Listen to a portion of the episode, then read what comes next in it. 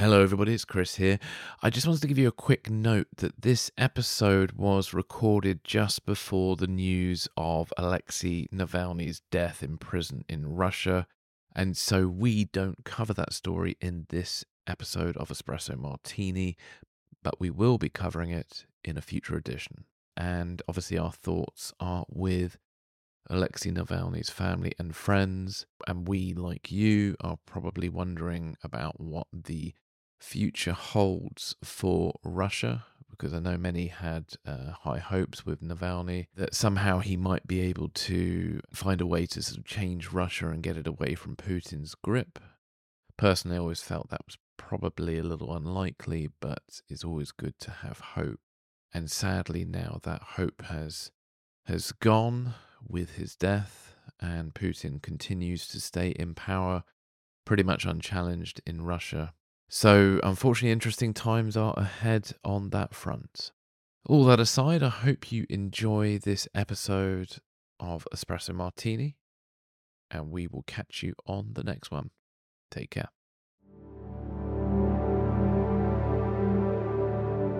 Secrets and Spies presents Espresso Martini with Chris Carr and Matt Fulton.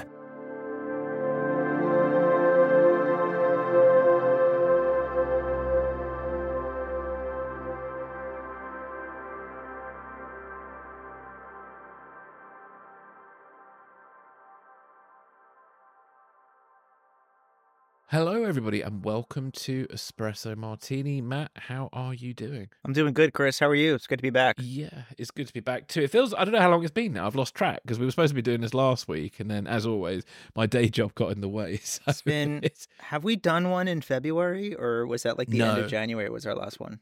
yeah, end of Jam was our last. This is our first yeah, February one. the days so just yeah. kind of blend Yeah. together. So, on today's episode, we're going to be looking at a potential new Russian threat in space. Then, we're going to be looking at Tucker Carlson's trip to Russia. Then, look at Russian efforts to destabilize US politics and a lot more. Then, we will be moving on to our Patreon only show, Extra Shot. And on that, we'll be looking at the concerning rise of the AFD party in Germany, the cult of AI, and the return of an old Cold War spy master. So, to get access to our extra shot show, you'll need to be a Patreon subscriber because it's exclusively for Patreon supporters. To do that, you just need to go to patreon.com forward slash secrets and spies, pick the subscription level that works for you, and on top of that, you'll get a cup or a coaster, depending which level you pick, and you'll get access to our extra shot shows, which come out immediately after every espresso martini. So, Matt, we're going to take a look at this Russian space threat. So, uh, Yeah. yeah, you've been looking at this, so I'll let you dive into it and tell us about it. Yeah. So this is a um a curious story that kind of just broke out of nowhere yesterday. So we're recording this on Thursday, February fifteenth, and this sort of um very quickly came to kind of dominate DC political reporting um most of the day yesterday and we almost delayed recording this episode to tomorrow because of this. I I think we were wise not to delay it. I don't think we have to.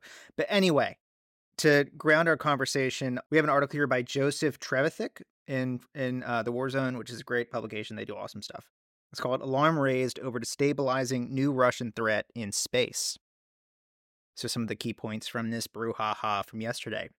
So the chairman of the House U.S. Intelligence Committee, uh, his name's Mike Turner. He's a Republican from Ohio. Urges declassification of information regarding a serious and destabilizing national security threat allegedly linked to Russian space-related capabilities. So Representative Mike Turner uh, called yesterday publicly for President Biden to declassify information for open discussion among members of Congress, the administration, and our allies. Uh, the report suggested as this sort of came out later in the day, you know, uh, things leak on the Hill in like five minutes once they all start talking about it. So the reports that came out later in the day yesterday suggested the threat involves. So there's sort of two, two beliefs here. The one is involves Russian consideration of deploying nuclear weapons in space for anti-satellite purposes. Later last night, that belief was amended by some people. I think Shane Harris had some reporting on this to th- this effect late last night that it's not quite deploying nuclear weapons in space, but nuclear powered anti satellite weapons. Do you see the difference? Yes. Right. Uh, so National Security Advisor Jake Sullivan uh, plans, I believe it's it's today or, or, tomorrow, plans a classified briefing for the Gang of Four, which is the um, chairmen and ranking members of the House and Senate Intelligence Committees. So Mark Warner and Marco Rubio, who are uh, respectively the chair and vice chair of the Senate Intelligence Committee, uh, they cautioned against rushing for for disclosure of this intelligence. Um, details about the threat remain unclear, though timing may relate to Russia's recent launch of a classified military payload. Russia is known for its classified space capabilities and anti satellite weapons, posing threats to U.S. assets in space. Space based networks are critical for U.S. military operations, including early warning, navigation, and communication. Possibilities include threats from non space related Russian military capabilities, Chinese developments in space weaponry, and other countries' missile advancements. If the threat is confirmed as a disruptive Russian space capability, it signifies the emergence of space as an active battlefield, potentially requiring new disclosures and defensive measures by the U.S. military. So, Chris, what do you think about this? Well, it's an interesting one. Are we are we slowly moving into the plot of Goldeneye? Or like space cowboys or something, you know? Well, space cowboys, yeah, yeah, Yeah. Is is have the Russians built a giant space laser that's nuclear Yeah. powered to maneuver it around? We're just gonna know? go like full Moonraker now. yeah, I think it's like every year Moonraker slowly turns into a documentary. Um, so Unfortunately, yeah, yeah. I mean, eh, so my initial thoughts were like since the Reagan administration, there's been an ongoing debate regarding the potential for space to evolve into a new battleground. Um, now, initially, this concept fell under the domain of the US Air Force. And obviously, during the Trump administration, there was the establishment of Space Force, which was met with considerable uh, ridicule and amusement, especially on my part. Um, but now it looks like Space Force might actually have a job now. So, after how many years of being in existence? Um, so, if military and communication satellites were destroyed, obviously it will have a devastating effect both for the modern military and civilians. And I suspect the likelihood of such an attack would only come in the kind of final desperate days uh, or hours of a full out war because anybody, you know, shooting down a satellite or destroying satellites en masse would risk declaring a war. That would be seen as a war declaring act. So I don't think anybody's going to just out of their way go and do this. This is very much a, a last um, last ditch attempt to, to win a conflict. Um, China have also demonstrated they've got the capability to shoot down individual satellites, haven't they? I'm going to assume the US probably have that capability, but we just don't know about it. But um, you know, who knows? So I know there's that mysterious. Uh, is it the XB37B? X37B. Thank you. Yeah, the X37B, which is this sort of mysterious robotic uh, space shuttle. So it's fully that one's uh, a total drone, isn't it? So it doesn't require any personnel on it, does it? Yeah, there's no one on board. So it's not going to be like West Wing Series 7 where Toby's brothers on this sort of secret military shuttle. So it won't be like that. So with the the whole somebody destroying satellites en masse, um, I think, you know, I'd, I'd like to find out whether the, I'm sure it can, but whether the military still can function without them because we've sort of shifted into this sort of digital age over the last like 30 odd years. And certainly the military are much more reliant on uh, military based GPS systems and communication systems. But you do wonder whether if somebody took out all the satellite network, whether that would cause a problem for navigation or communications on a military level.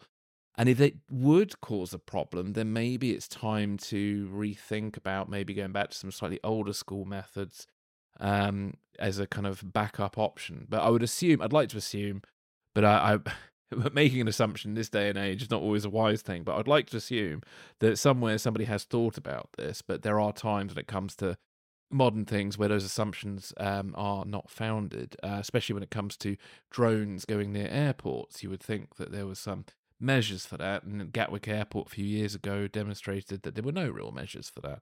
I hope that's changed. Um, so yeah, so it's an interesting one. Um, I think it, if if somebody did take out satellites, it's probably going to cause more of a problem for for uh, ordinary civilians than maybe the military. But we'll see. Yeah, I don't. I mean, I'll say sort of the trajectory of this whole conversation yesterday. Mm. Mike Turner is not. He's a he's a serious. Mike Turner is a serious person. Um, he's not a conspiracy theorist clown like Mm, mm, some many of his colleagues. And like I said to you yesterday when we were discussing, you know, do we delay the show? What do we do to keep an eye on it?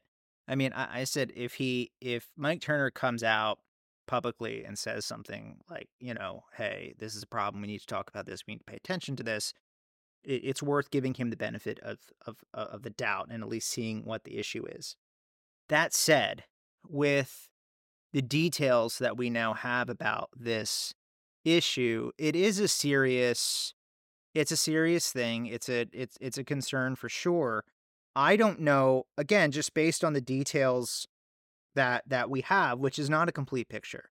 But just based on the details that we have about it, it's not something that's like a everyone stop what you're doing and pay attention to this right now kind of yeah, thing. it's not a pressing matter. It's not happening tomorrow. We're not going to like have all the satellites destroyed tomorrow. No, is- it's not something Mm. that we need to discuss like yeah, right now. Like it, it's it's not an emergency. It's not something that Mm. required him to publicly, you know, call for the administration to declassify all this stuff, which just resulted in this intelligence about this stuff coming to light.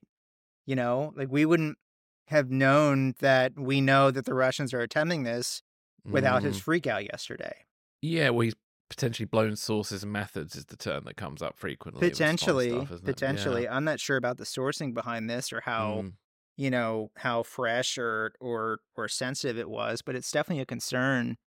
Um, as far as the overall issue of you know warfare or, or combat in in space, I sort of shared your kind of bemusement at um, the establishment of the U.S. Space Force as another Mm.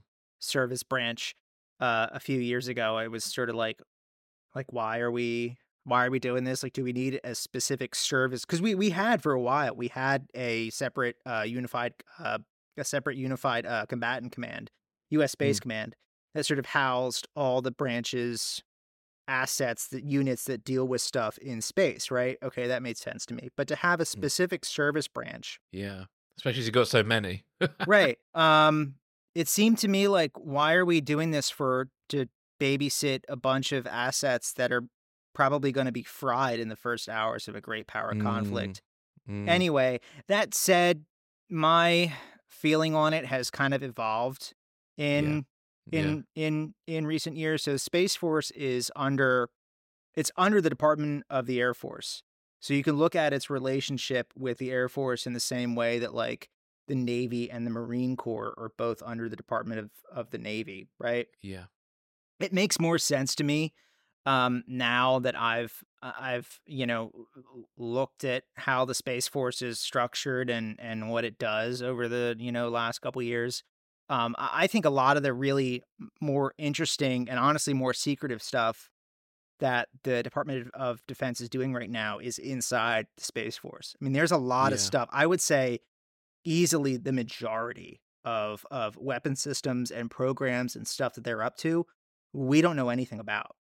And that's to include you mentioned the um the uh, X37B, Mm. which um as you sort of said in your opening there, it's a um it it looks like a miniaturized space shuttle, right? That's it's it's it's unmanned and it's been on several missions now in the years that it's been operational and it'll be up Mm. there in space Mm. for years at a time and then it'll come Yeah. back down and we don't know even like you know kind of keen observers of the issue we don't really know what it what it does or or what it's doing up there or what its Mhm. capabilities are I mean, Mm. it's been theorized that it it could just be like an experimental kind of, you know, like test bed platform thing, or it could just be a straight up weapon.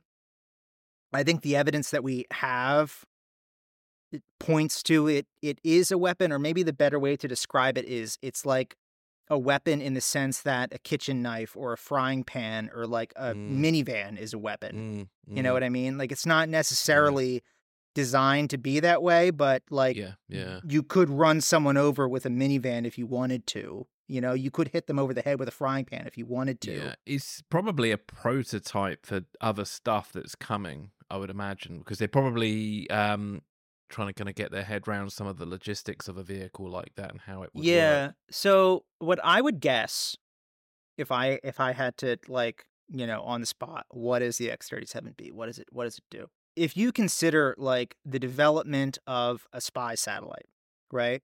From concept to design through testing to development to launch Mm. takes about 10 years, right? Mm, mm. For a new system of, of, of, of spy satellites. And by the time that decade is up, by the time it actually gets up into orbit, a lot of the like the the the payload, the sensors and stuff that are on board the satellite aren't really quite cutting edge. You know, they're they're a bit dated at the time. And once it's up there, it's up there. And for however long its service life is projected to be, right?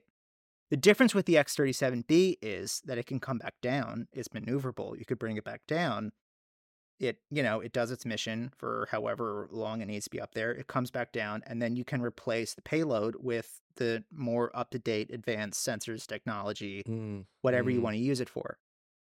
So that's a potential answer to the question of what is it? What does it do?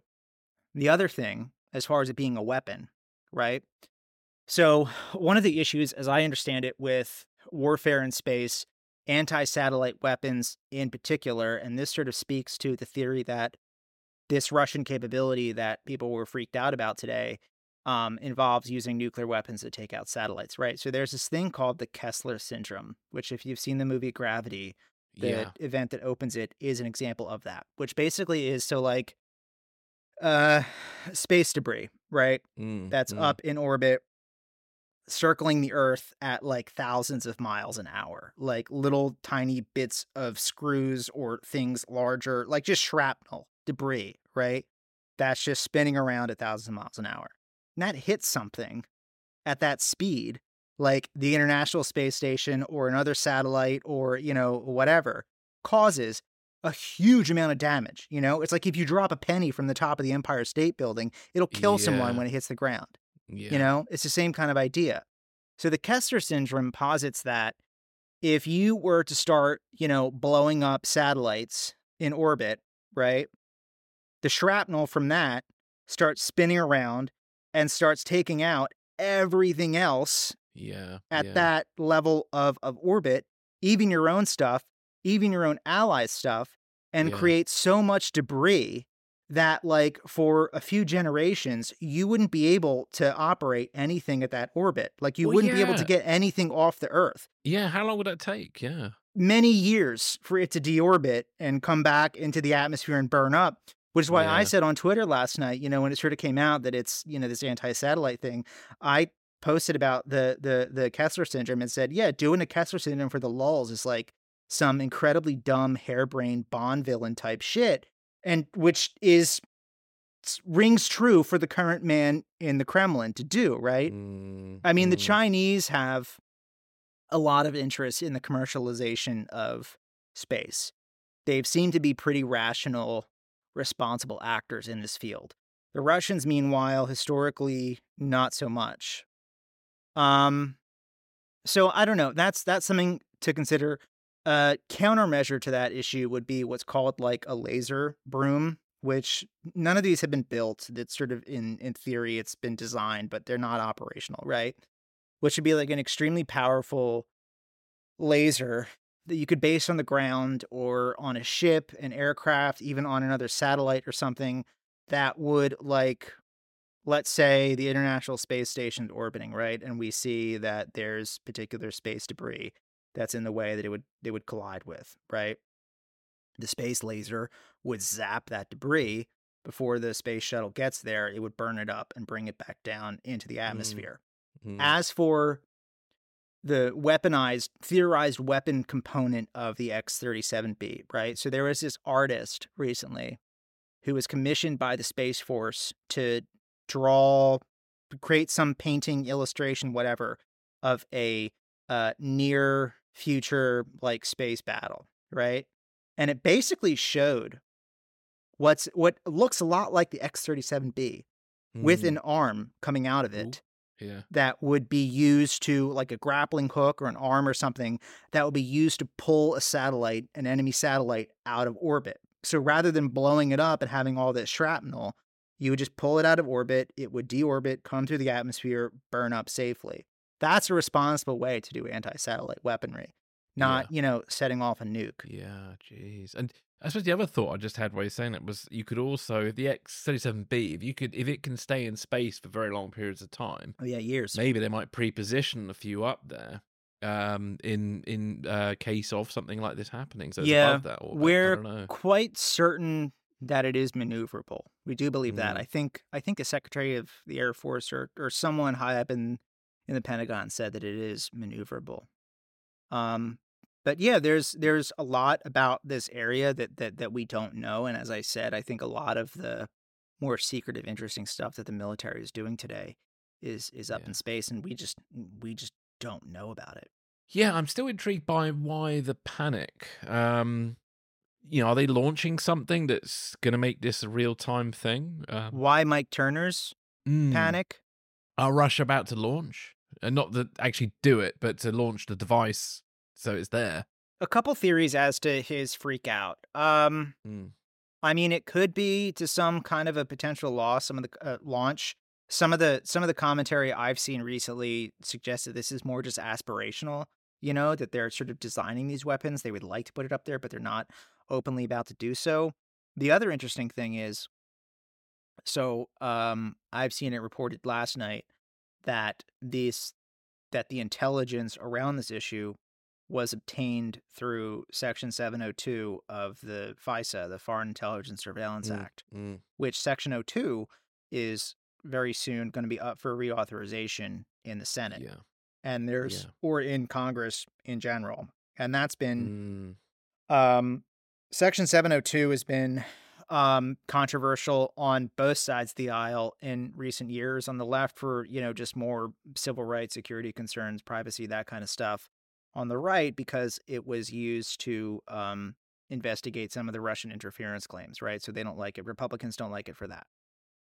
And there's some theorizing that Mike Turner sort of had this public freakout over it to, I guess, show the importance of Section 702 to his colleagues. I don't know that that's why he did this. That reporting was made last night, and I find it interesting. yeah yeah But again, we don't know all the ins and outs of this reporting and, you know, why specifically he thought he needed to ring the alarm bells like this. But I mean, as I've described, and I, this is a serious thing, yes. But I don't think it's like a everyone stop what you're doing and, and pay attention Yeah, to this right now yeah. kind of a thing. Are there any more government shutdowns happening because i've lost track Uh, yeah. So actually, um, the House yesterday, uh, is out of session up until February 28th.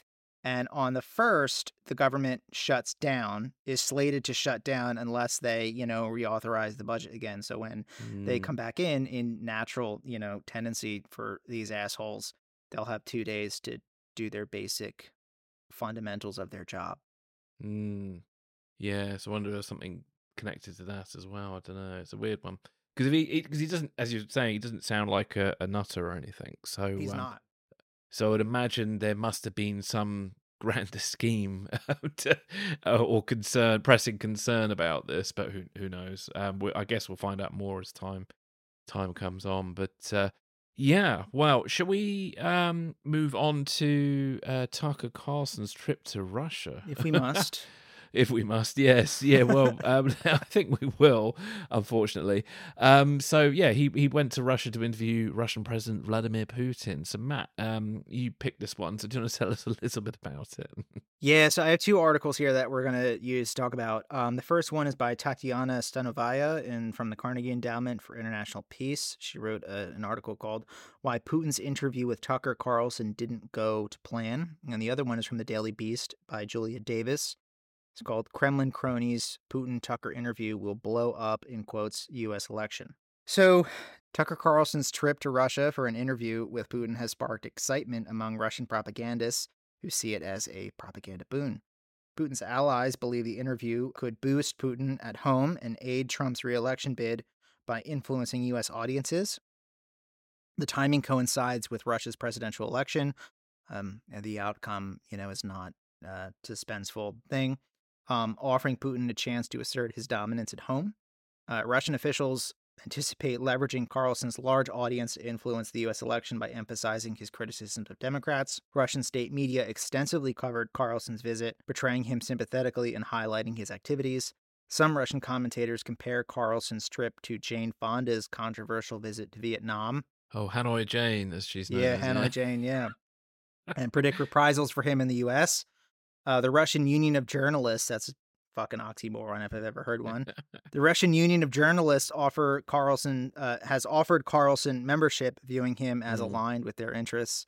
Uh, speculation on Carlson's mental state under U.S. pressure and predictions of the interview's disruptive impact on the U.S. media landscape abound, and some commentators express hope for civil unrest in the U.S., seeing it as a potential consequence of the interview's impact. Chris, what did you think about this? Well, where do we begin? Um, you just mentioned uh, the whole Hanoi Jane thing, so I'll just uh, mention that Carlson's also being compared with Walter Duranty, who was a former New York Times bureau chief who was based in Moscow from 1921 to 1934.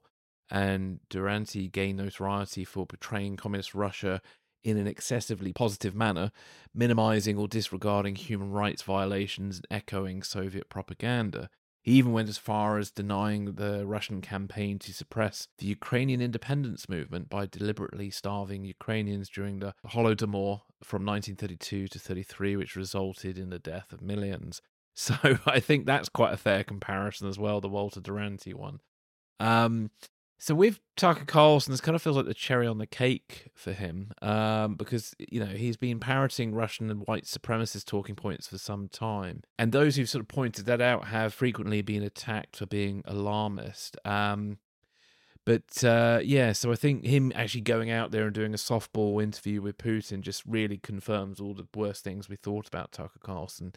Um, and as he mentioned, the interview didn't quite wasn't quite the success that some people believed. Um, because Putin sort of went off on a rant about his supposed historical justifications for the invasion of Ukraine. I think this rant went on for about 20 plus minutes. Um, and some people believe that if Putin had used the opportunity to tap into the narrative of Russia being the savior of the white Christian world and being a force against progressive values, Putin would have had more sympathy with American and Western viewers who agree with those ideas. And instead, his long and ranty interview seemed to be alienating. And now Putin's even publicly criticizing Tucker Carlson. Um, and apparently, he's been said to say, sincerely speaking, I didn't fully enjoy this interview. Yeah. Now, if I were Carlson, I would have and interviewed just interviewed the man I held in such high esteem.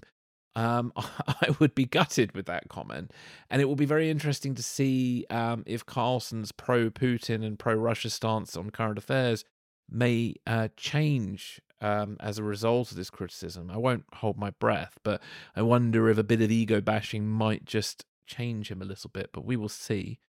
Um, yeah, and oh yeah, and one further note: Tucker Carlson's interview with Putin happened whilst U.S. journalist Evan Gershkovich from the Wall Street Journal was still sitting in a Russian jail for doing his job, which is reporting on Russia. So yeah, it's been a an interesting kind of few days with that, really. Well, that's another interesting point that you raised that when he kind of introduced his his his interview with Putin and gave his sort of rationale for why he's doing it, he said, you Mm. know, no Western journalist has bothered to uh, report on Russia or try to speak to Vladimir Putin since the war in Ukraine began, which is just patently just not true. I mean, um, uh, Christiane Amanpour came out like immediately and was like, I've been trying to ask to interview Vladimir Putin since the day the war began, since like before that, you know? yeah, Plenty Yeah. of people have asked. They've all been denied. And excuse the hell out of you, there are Western journalists inside Russia reporting on Russia, and many of them are in jail for doing it, you know, for not going over and just trying to like fellatiate Vladimir Putin on on live television, you know? yeah. Maybe we Uh, should try and get him on this podcast. What do you reckon? Sure. Sure. Vlad, tell us, uh, tell us everything. And we'll- Yeah. we'll- Um, inside the mind of Vladimir Putin. I'll let I'll let you take that interview. Um I won't be drinking any tea after that. Yeah, no. Um, Oh, I mean, it good. is, and it is kind of sad too. Like, you know, Mm. Putin kind of came out afterwards and was like, "Yeah, I was kind of disappointed by the whole thing." Like, it's Yeah, like they say, yeah. like, never meet your heroes. You know, Even during the interview, like just sort of just made Yeah. fun of Tucker, like in the open for being like rejected by the CIA. Yes. and then yeah. giving him like a history lesson on you know like early renaissance eastern europe political history or whatever which i mean i think speaks to like the success of of or the lack thereof of this interview and what it wanted to do here Mm, in the US. I mean, Tucker has long been a kind of uh intellectual zamboni for like the the the a lot of far right white nationalist ideologies to include mm. those of, you know, of of people who are just diametrically opposed to what the United States historically has stood for and the post-war western order, right? yeah. So it's just sort of like smoothing over, you know, all this bullshit so that it's, you know, palatable or or or digestible to uh common right leaning or or you know, people who are sympathetic to those ideas in the US, right? Mm, mm. Make it palatable for them or or to package it in a way that is understandable or or that they may if they you know found it on like a white supremacist message board online they might not react so well to it but if they see it on fox news at night you know it's it's different right? Yeah. and i think part of that the lack of this interview's success is a because he doesn't have the platform that he used to right? He was fired from fox news and he's sort of been doing this weird kind of in between thing where it's on twitter and it's on broadcast on on youtube and stuff. He hasn't really quite found a new um, megaphone that's nearly as effective that has the reach that he did when he Mm, was on mm. when he was on Fox. So that's something. Yeah. And he probably hoped this might change that, but yeah. I'm sure he did. Um, I think as far as like Putin's rationale for the interview, I mean, he clearly has like his his strategic reasons for relating to like his historical grievances with with, with U.S. foreign policy. Um, tactically, you know, he wants to sort of increase more pressure Mm, mm. um, as far as our support for Ukraine is concerned. Um, I- think, in a way, though, Tucker, I think it's arguable that Tucker went too far, you know?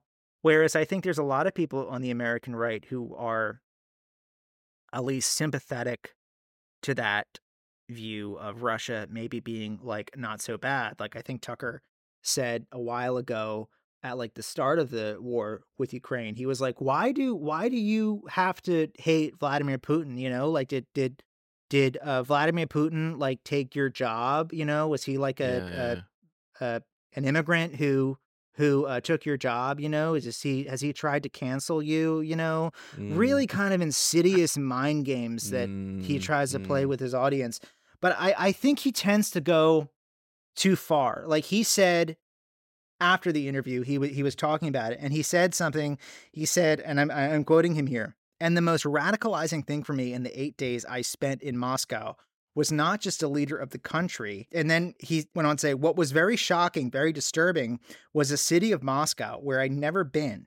It was so much nicer than any city in my country so much cleaner and prettier aesthetically, its architecture, its food, its service, than any city in the United States. And I think for most people here, Mm, even, you know, far right sympathetic people who want to kind of I- think going that far to be like Moscow's nicer than any city in the United States, even for them, I think it just gets to the point like, well, why don't you just fucking stay over there, dude? You yeah, know? it gets a bit Cold War, that doesn't it? Reminds me of some of the. Cold War It defectors. You know? does. Uh, yes, I had to hear. Like it sounds like someone who is about to or just just straight up defected, you Yeah. know? And I think there's a fine line between trying to package these far right white nationalist pro Russian kind of ideas in a way that is sympathetic to the sort of broad base of the American Mm. right yeah, versus yeah. just outright being like Russia's better than us. You know, there's a fine line there and he's he's he's not playing it well.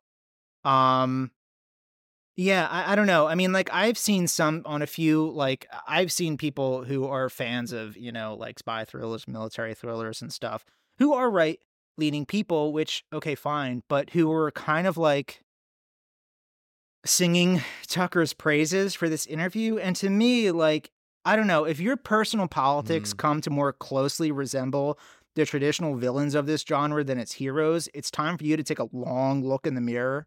Yeah, yeah. And I think this is such a moment for that. You Yeah, know, like look at what he's saying about, you know, when you're a fan of this genre that is so rooted in this rah rah America flag waving bullshit, but yet you're, you know, you're sticking up for this guy who says that, you know, Moscow's better than any city in the US. You know, like how patriotic are you are you really? Well, this is what I find really interesting, actually, with some older people who lived through the Cold War and some who even fought in the Cold War who have suddenly become very pro Russia. Um, it just, I don't know, it's a bit odd. Um, like, uh, I was trying to think of an example, but that you know, there's one or two people following a line who clearly, you know, were very anti-communist and stuff, and Yeah. but they, um, and had issues with the Soviet Union, but um, seemed to have completely uh, thrown aside any uh, historical knowledge about like the Russian intelligence service and how they traditionally operate, and seem to think that any accusation of Russian interference is like they, they're shocked. How dare you say such things? You know, it's like honestly, honestly, you know, you were you've seen these things. Um, you know, uh, yeah, it's it just I don't know. I always find it really interesting. One other thought I had: there did seem to be a, a, a, sense of disdain on Putin's part towards Tucker Carlson, which I find kind of interesting because Tucker Carlson theoretically is an ally of Putin, one would think that the the Russian president would appreciate this. Uh, this man coming all the way, but I think Putin really doesn't like trade or people he considers traitors, people who are either traitors to Russia or traitors to their own country. There seems to be a bit of a disdain. That's a very good point. I feel like Putin would have more respect for somebody who disliked him and disliked Russia uh, and were open about it than so maybe we have a better chance. I don't know. We're chatting Or with is Putin. it or is it something that like someone is just so slavishly fawning in their praise Yeah. of you and oh my god, you're so great, you're so awesome to the point that like you being in Putin's shoes are like, can you like like like tone it down? Like it's Yeah. you you you you lose respect for the person Yeah. after a while, you know? and, uh, it's he- interesting. Putin is first and foremost above everything. He's a troll. Mm, you know he he likes to just troll people even even you know people who come over and try to be like sympathetic and and and suck up to him trump is the same way honestly yeah, you know Yeah, yeah, yeah. The liberal tears, they enjoy that, don't they? yeah Mm. Wow, there we go. So we'll see. We'll have to keep an eye on Tucker Carlson and see um, what what the uh, fallout for him personally is on this trip. I sus- I suspect nothing would change, but um, no I think he's got. The problem is, um, I think we've said this before. The kind of the alt right landscape that he's a part of on the internet is where you make money. Um, Mhm. You know, I was jokingly saying to my wife a few weeks ago, maybe I should just shave my head, take a load of steroids, go very pro Trump, and then I'll have the most successful podcast on planet Earth. But i mean we you know. could we could definitely make a lot more money with this podcast if we did this I know, I know. That's all it takes, everybody. All it It's takes is to shave my head, do steroids, and get into Trump. You know, and we'll be multimillionaires. in sort of preparing for these discussions that we have it would be so much easier Oh yeah, for me to parrot those those views totally Mm. not agreeing with them at all just faking it off the Yeah. top of my head it would be easier for me to do that than to have a rational discussion about stuff that i actually believe on here yeah, which should tell you something. Yeah, and it is shocking, like how even quite new podcasts on like YouTube or wherever do become quite successful quite quickly. Um, because they're in that kind of alt right space. Um, and I've seen one or two people that I used to respect. Um, I won't name names because I don't want the lawsuits, but um, there were one or two people who who um were kind of very, should we say, very knowledgeable about the jihadist problem um, from some personal experience that I used to respect. And then since, well, I don't know, they, in the Trump years, they they started to strike me as a bit opportunistic. And then they went and lost their shit during COVID and became a full blown COVID conspiracy theorist.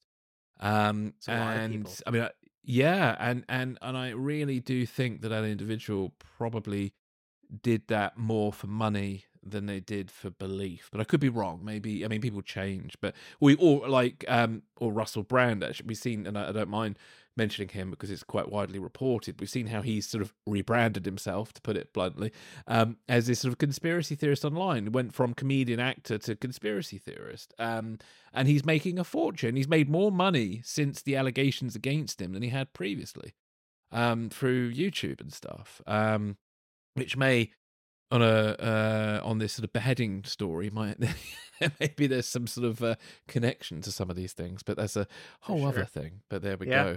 Well, let's take a quick break and then we'll be right back.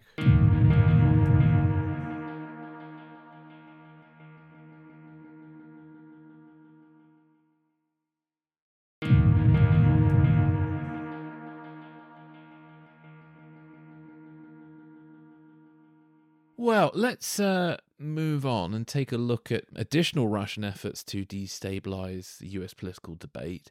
So, I'm going to draw an article which is titled Russia is Boosting Calls for Civil War Over Texas Border Crisis by David Gilbert for Wired magazine. So, David reports that there is a Russian disinformation campaign aimed at exploiting the Texas border crisis to sow division within the United States.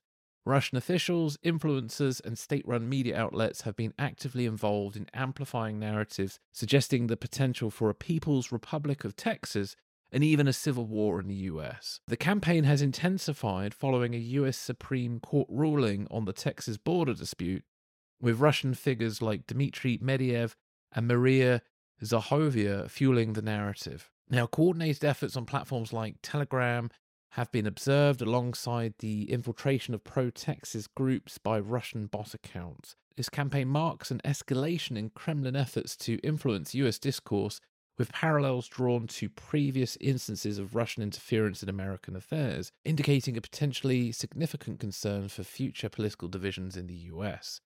So, Matt, uh, obviously, it's a bit closer home, a little bit closer home to you, not that much closer, but a little bit. Um, what are your thoughts on on this? Uh, it's nothing new for the Russians. I mean, this is a common game of theirs is to, um, you know, find these domestic political cultural divisions mm, mm. inside mm. adversary target countries and just yeah. pour gasoline on them you know try and exacerbate best yeah it's it's really is what they do best it's kind of it it it it is the specialty of their intelligence services mm, you know as mm. they've demonstrated through these you know troll farms and stuff like in the past you know they've they've caused actual real protests in the United States in real life based on stuff that they've ginned up on Facebook. You know, mm. they've done this as far as like COVID 19 or vaccine disinformation. They've done it with um, Black Lives Matter. Uh, they sort of created like whole cloth. We were talking about, you know, the potential of Texas mm. Uh, mm. seceding from from the U.S. right now. They've done this before with uh, California, the whole like quote unquote Calexit mm. thing. Um, oh, that was happening during Trump, wasn't it? I think that whole debate. I believe it was. Yeah. It was. It was. Yeah, mm. it was. It was. But it never really. It wasn't a big. It wasn't a big thing. It was. You know, in certain corners of the internet. But it's. It's. Um. I don't. I don't know. It's.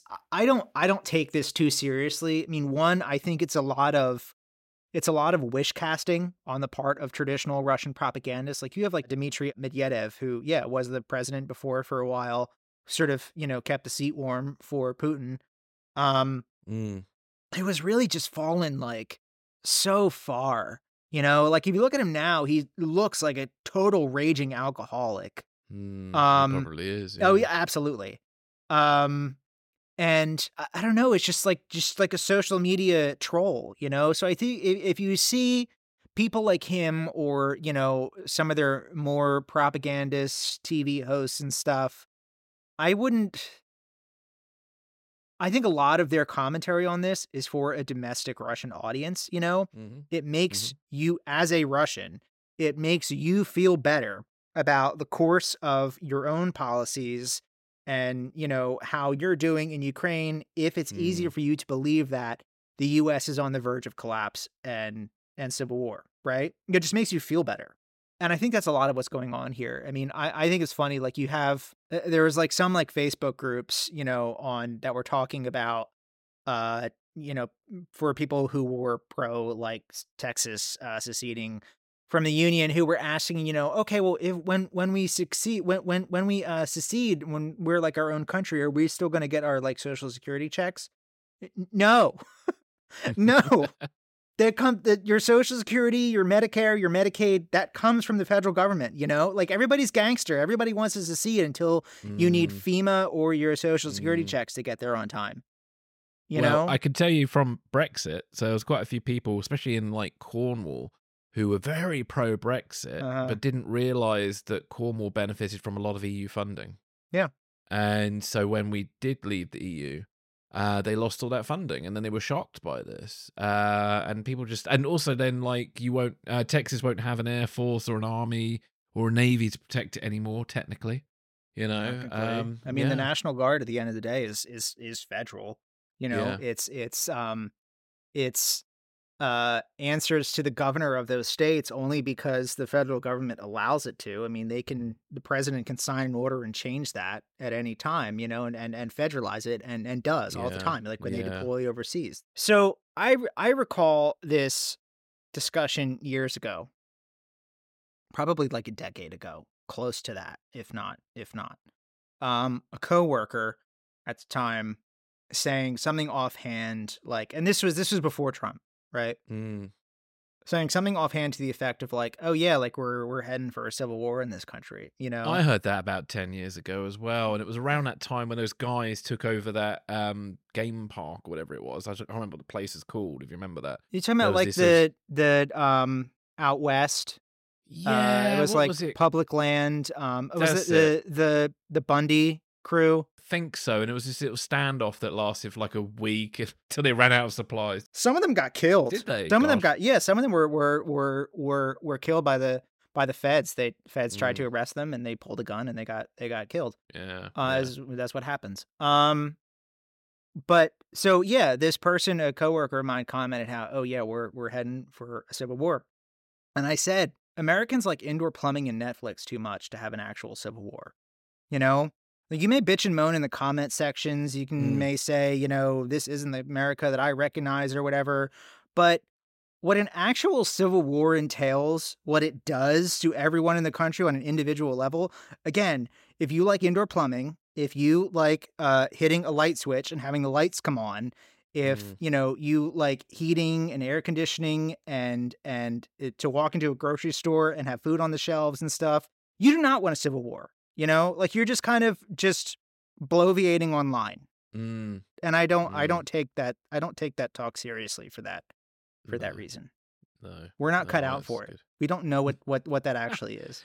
Well, I mean, like if you look at January the sixth, I mean, I think maybe some people got a wake up call that day because um, it sort of started off as a jolly, and maybe some people had ambitions to literally um, stop the election, and uh, they didn't manage to achieve it, and quite a few of them managed to get arrested, and some of them are in jail now. I think that for some people, that probably is a bit of a wake up call. Yes, that for sure. Yeah. And you know, from like some of the sentencing hearings and stuff, where these people who are, you know, going away for like 20 years in cases of, of some of them are, you know, saying, oh, mm. I was wrong. I wasn't thinking whether or not that's true, whether they earnestly believe that or they just don't want to go to prison.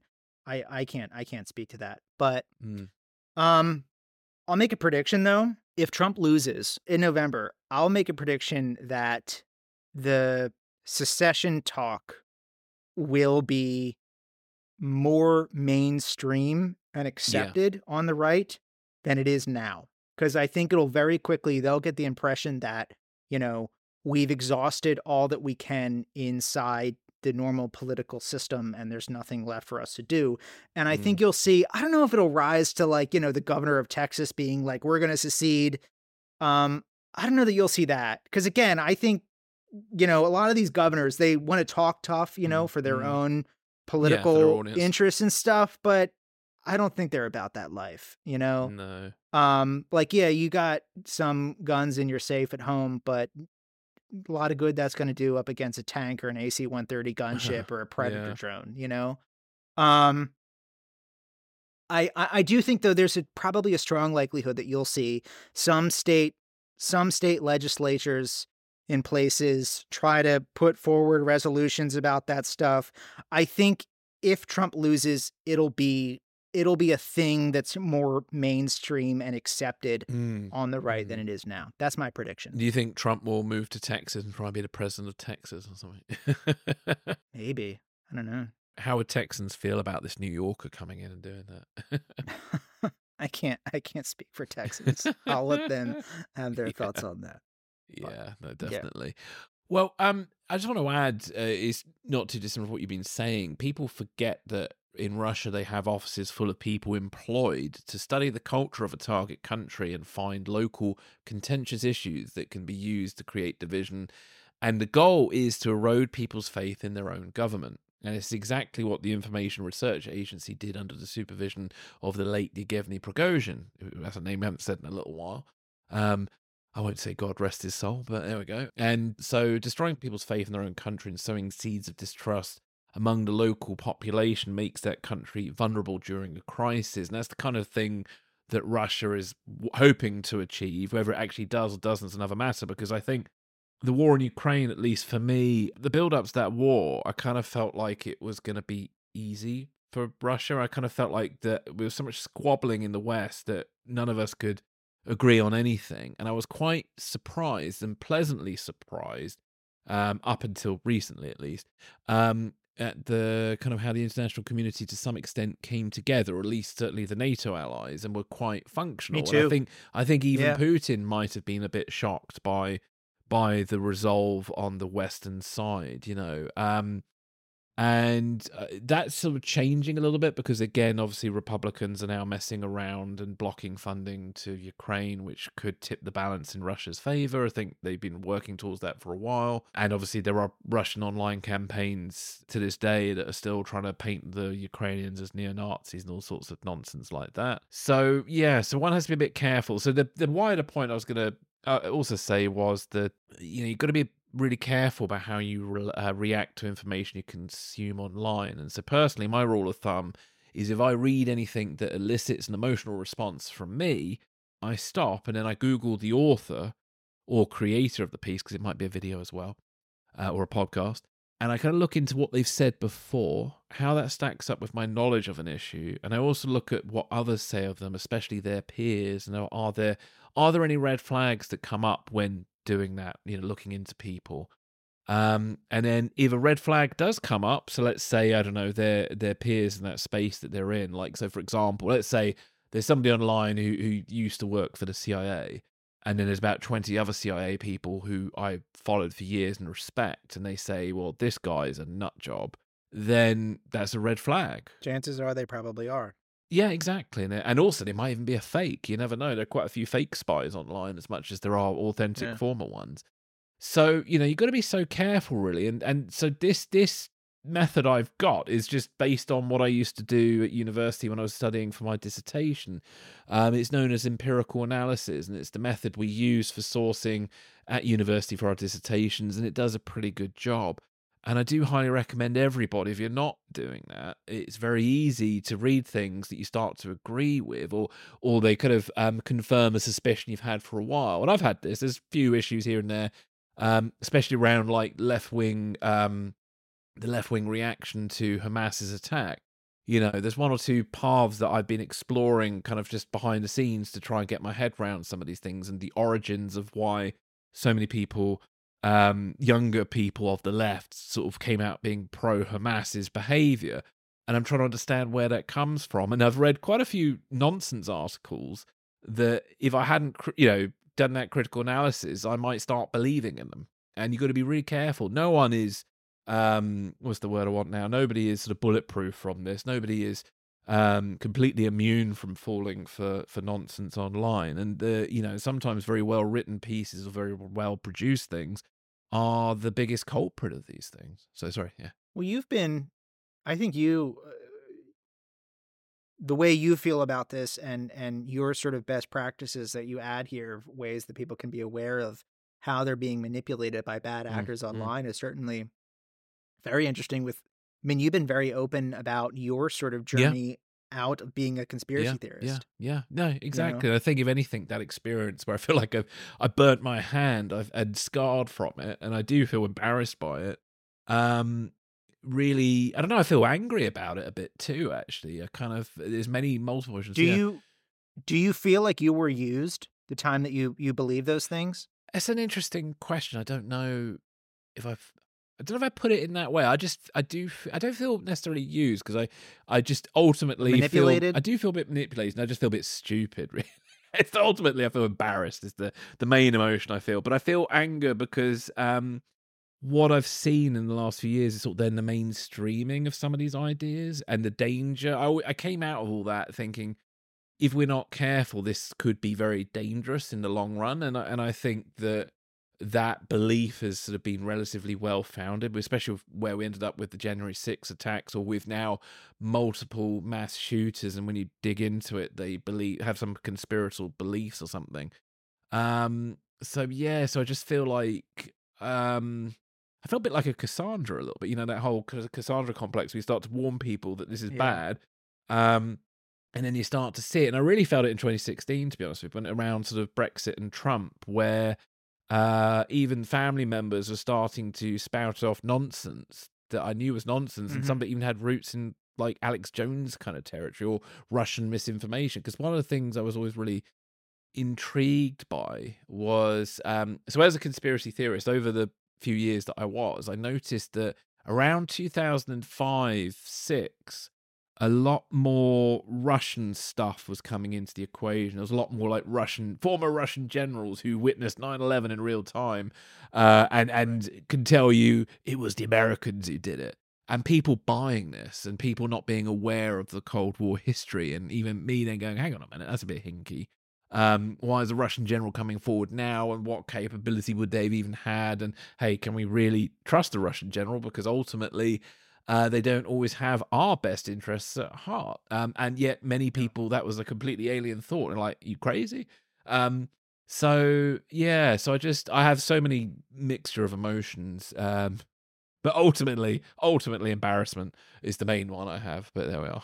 Mm. That's Yeah. interesting. So uh so so I guess um you know why this issue always becomes important to me is just because I see so much damage it's done. There are people and I was going to go into this with the beheading thing but um I'll, I'll go into it a bit now.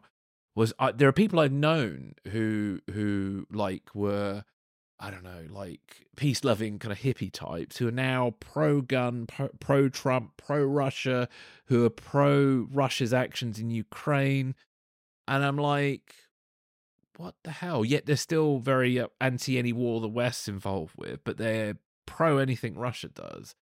And it just strikes me as nuts um, and sad because certain individuals that I know were, I considered friends and nice people. And I had to cut ties with them after a while because every time I'd meet up with them, um, it would just turn into this sort of argument or debate um, and quite heated at times and quite um mentally distressing for me because obviously I've come out of all this nonsense and suddenly getting sucked back into this topic that you feels really poisonous. Um so yeah, it was oh, I don't know, it's just sort of frustrating really. Um and just sad because there are some people who are nice and good people who I feel have been completely ruined. Um and I'm lucky I I- you know I got myself out of it around 2007 2008 but there are people I know from back in 2003 who still believe this stuff. That's a long time. And you got yourself out of it by just sort of like trusting well, the yeah, yeah. doubts in the back Yeah. of your I think head. if anything, Yeah. if a bit like uh, maybe a, a bad religious person, I always had doubts. Uh, but it was my doubts that got me into conspiracy theories, and it was my doubts that kind of got me out of it as well. So I was never a very good. Um, I've never been a very good anything, to be quite honest, in certain things. I, I've always had this inner skeptic that has been for good and bad.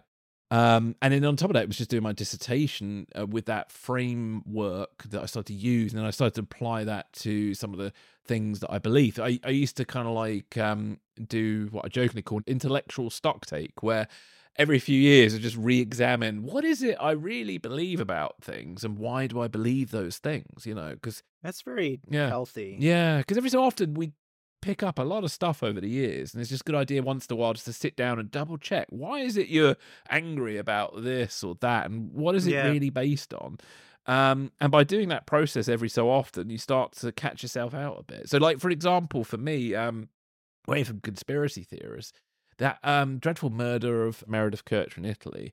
For a while, I was, um, I don't know, I just started to really It's the college student it. that was um, studying abroad over there, yeah. right? And I really kind of bought into this idea that Amanda Knox might have done it. And I, and frankly, I've always found Amanda Knox a bit odd, but because I find it odd doesn't necessarily mean she's guilty of murder, if you know what I mean.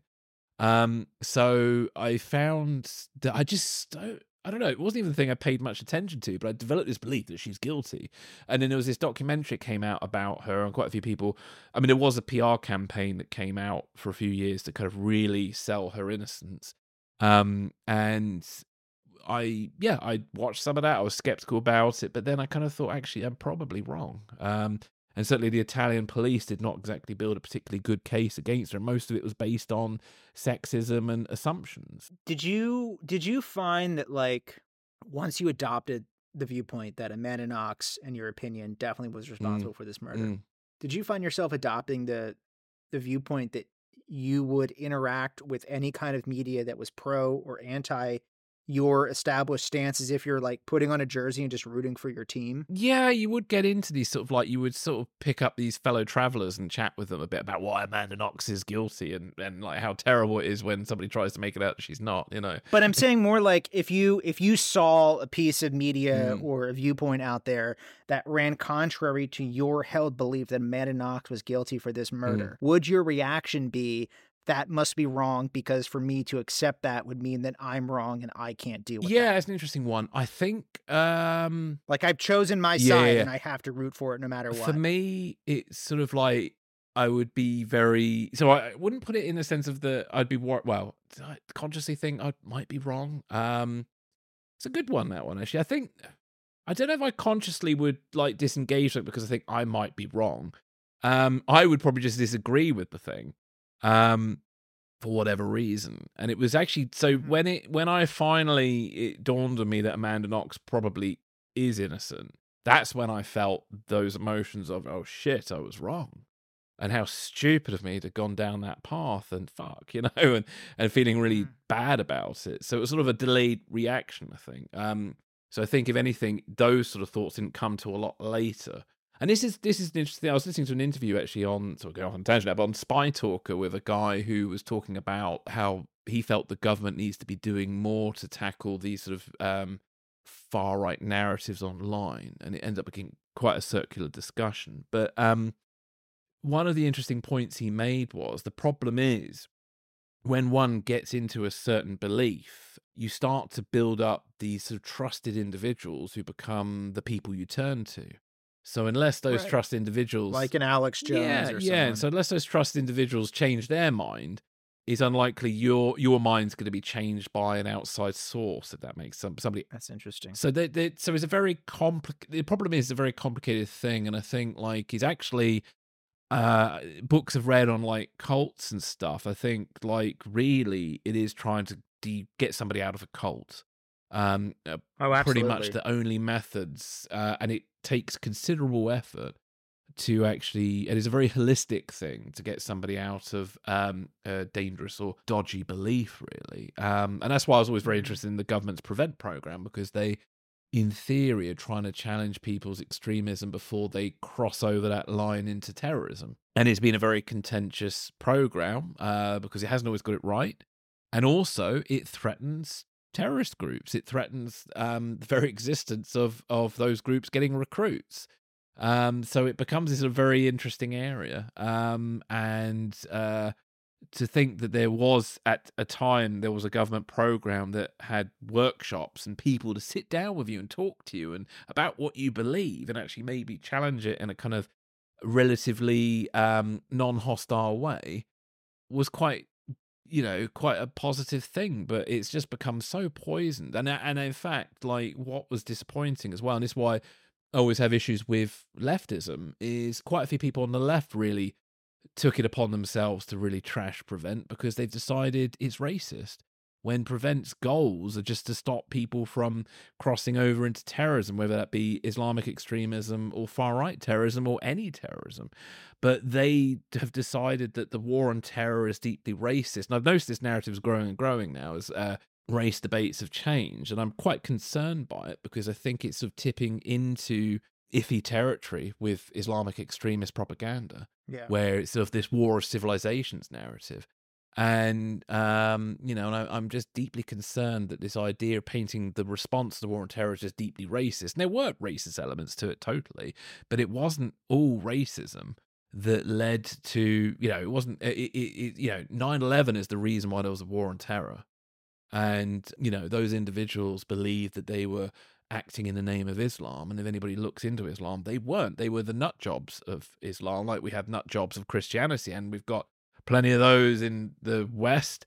You know i remember nutty people from my local church or whatever you know thankfully they don't Yeah. go and kill people but they're equally nutty and quite nasty in their beliefs. Like you know they um you know they're against like homosexuality or having sex out of marriage or um other things and they think the woman's place is in the home and all this sort of stuff. And and you know you gave them half a chance they probably might be violent about it if if they felt they needed to be Yeah. um so yeah so i think yeah sorry i've really got off on a tangent and i'm losing myself now but there's a lot of uh things like that that really do worry me about narratives and um and in a way the thought uh, to complete this thought is sadly you kind of need a counter narrative because at the moment the only people who have an effective narrative in the west are probably the far right because the the left don't really have a counter narrative to the far right because at the moment the left is sort of very focused on dealing with historical injustices and they're worth dealing with but the problem is by only focusing on that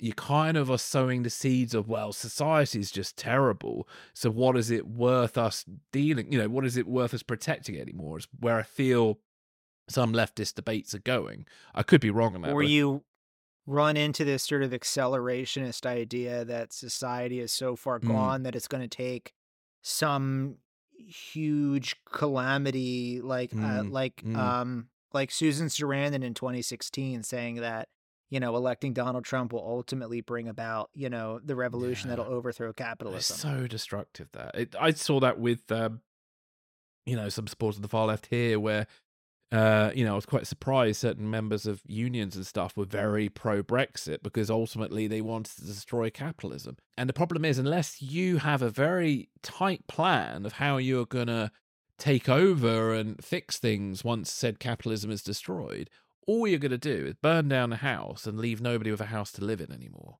Well, it also reminds me of, you know, famously the Iranian leftists in 1979 Mm, during the Iranian mm. Revolution that allied themselves with uh, Yeah. Khomeini and the his movement, and they were ultimately the first people put up against a wall and Yeah. shot. Yeah, totally. And and many leftists don't even realize that. It's so funny. You know. Um so yeah, I don't know. I don't know where all that leads us to, but um you know, it's just we've got to be careful with what things we believe and why we and know why we believe them. And every few years it's probably healthy just to double check all that, I guess, is the moral of the story. Um, but, On that note, should we end with a man being beheaded about an hour from where I Let's do it. Yeah. So uh, yeah. So there's been this dreadful beheading in Pennsylvania. So yeah, talk to us about that because I think it does relate Yeah. to some of what we've talked to today. Uh, So the uh, article, it's a Washington Post article that we're sort of anchoring this, is by Mm. Kim Bellware, Jennifer Hassan, and Jintak Khan. It's called "Man Charged After Allegedly Beheading Father and Posting Video Online." And this, yeah, this Mm. happened in Pennsylvania, about an an hour from where I live. So. Justin Mohn, a 32 year old Pennsylvania man, was charged with first degree murder, abuse of a corpse, and possession of an instrument of a crime after allegedly beheading his father, a federal employee, and posting a graphic video of the act on YouTube. In the video, Mohn espoused right wing conspiracy theories, demanded President Biden's resignation, and threatened to kill federal workers. Police found the decapitated body of 68 year old Michael F. Mohn in their home's bathroom, along with a machete and a large knife. Mohn's mother discovered the body and called emergency services. Mohn fled the scene but was tracked down using cell phone data and apprehended by police.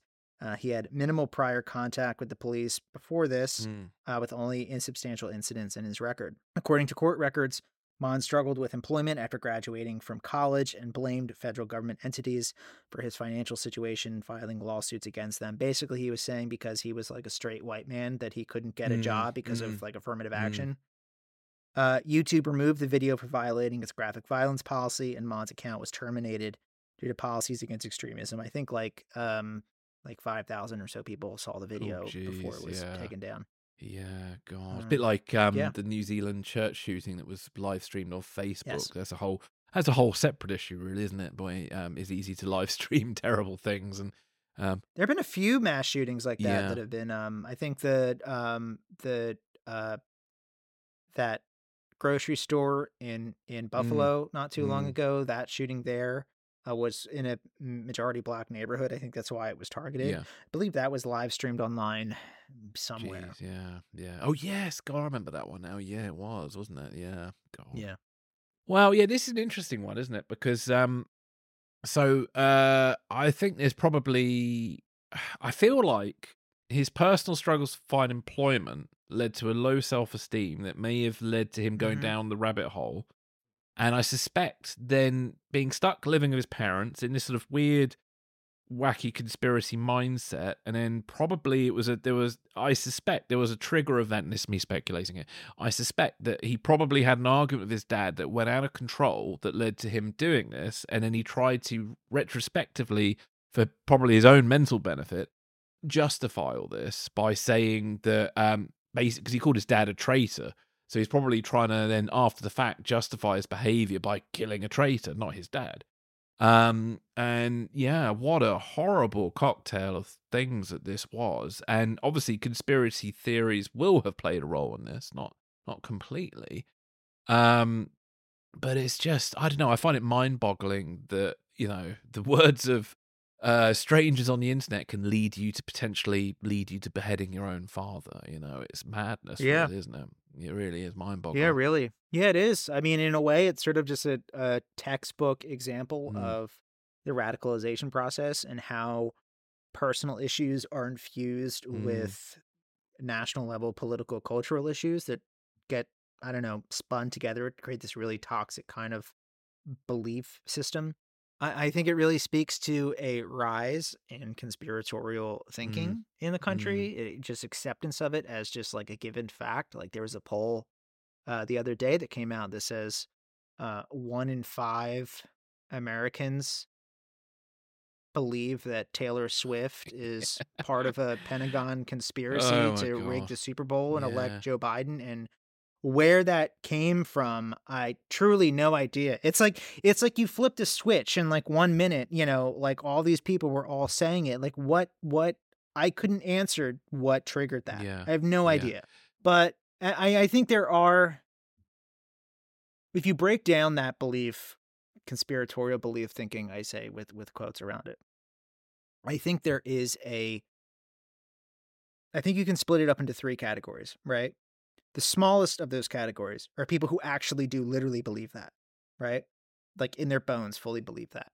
And the second are uh people who probably like we talked about like putting on a jersey and just rooting for their team that are just opposed to Biden and his policies and you know support Trump the right that's the kind of media they consume and so they're just going to reflexively go with anything Mhm. that reflects poorly on Biden and the left their perceived cultural enemies right and then there's a third who are kind of just along for the ride just for fun who don't really believe it at all but you know they're like yeah okay whatever it's fun to think Mm. that you They're know kind of contrarian. I think that middle group is right yeah yeah yeah i think the middle group is that um is probably the largest uh subset of Mm. those of those Mm. three um i don't know i mean i go back to like looking at at this guy and what he believed and and what he did i go back to what we said about the potential civil war thing you know i worry about i think these people right now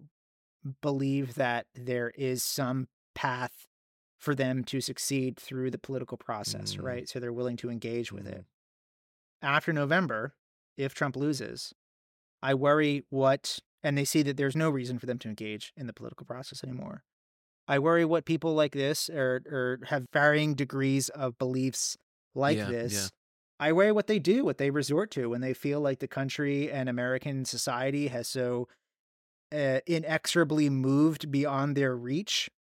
Um, you know, I've I've sort of used this to as a way to, to describe it before. I don't think if you talk about like a civil war in the country, I don't think like the 1860s, you know, like Gettysburg, that Mm. kind of thing is a good way to describe what it would look like now. I think it would, I think the troubles in Ireland in the 70s is probably a better comparison as to what it would look like. A sustained period of political violence that is accepted and encouraged by a broad subset of the population. Mm.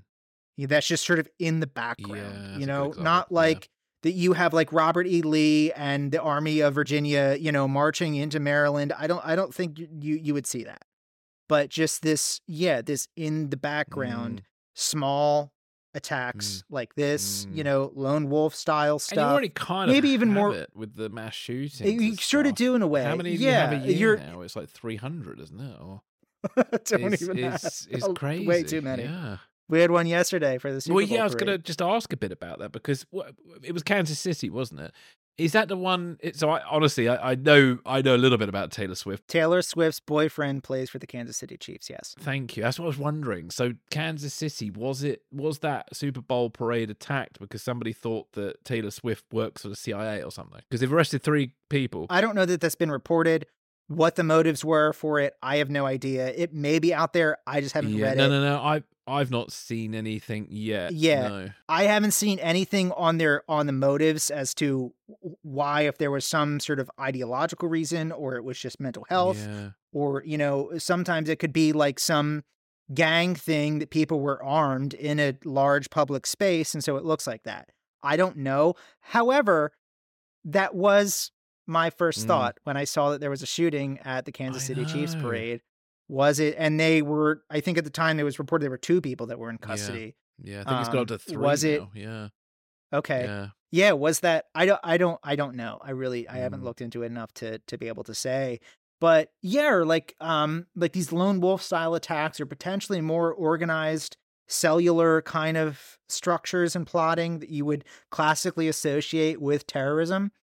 Um yeah, I, I think it's entirely likely that you would see something like that that's just sort of sustained in the background for a Mm. while and a you know a section of elected politicians in the country and just and just the population as a whole that sort of sees it Yeah. as justified. I think that's what you would see rather than like the 1860s civil Yeah, and arguably that's probably sadly more effective because you're just gonna create a situation where people are scared to go out and do anything.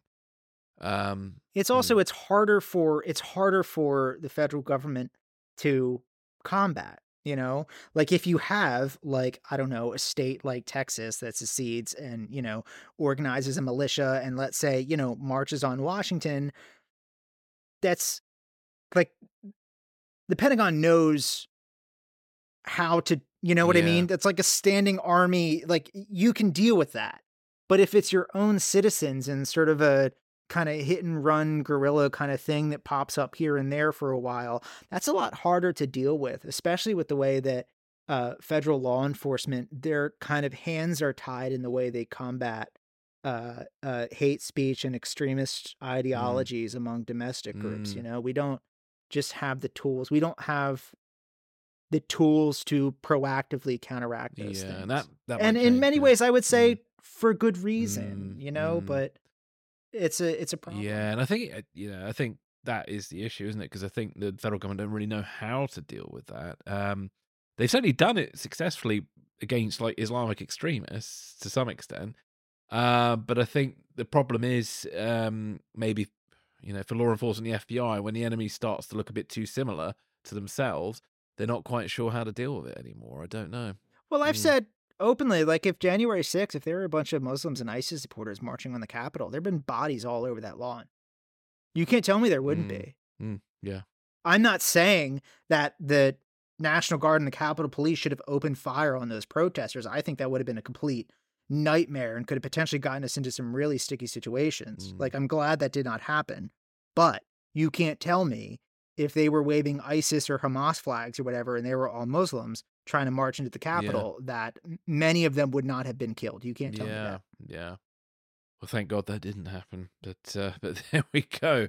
Right. Well, I think we'll we'll wrap up on that cheery note. Now we're going to move over to extra shot on Patreon. If you go into your app, you'll see there's a link that will take you straight to our episode of Extra Shot. But to actually access it, you will need to subscribe to Patreon. And there are multiple levels on Patreon. There's two. There's a friend of the podcast, which is three dollars, and a very good friend of uh, the podcast, which is five. And you either get a coaster or a coffee cup, depending on which level you choose. If you've enjoyed this episode or would like to comment on this episode, you can connect with us on social media. So we're on Blue Sky, Twitter, Facebook, Instagram, Spoutible, and Threads, and Threads.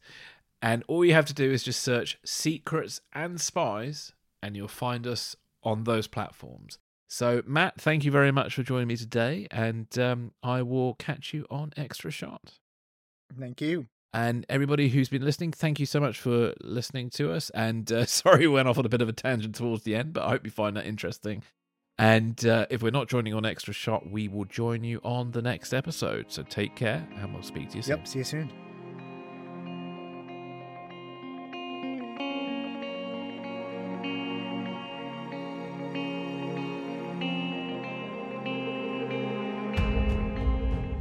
Thanks for listening. This is Secrets and Spies.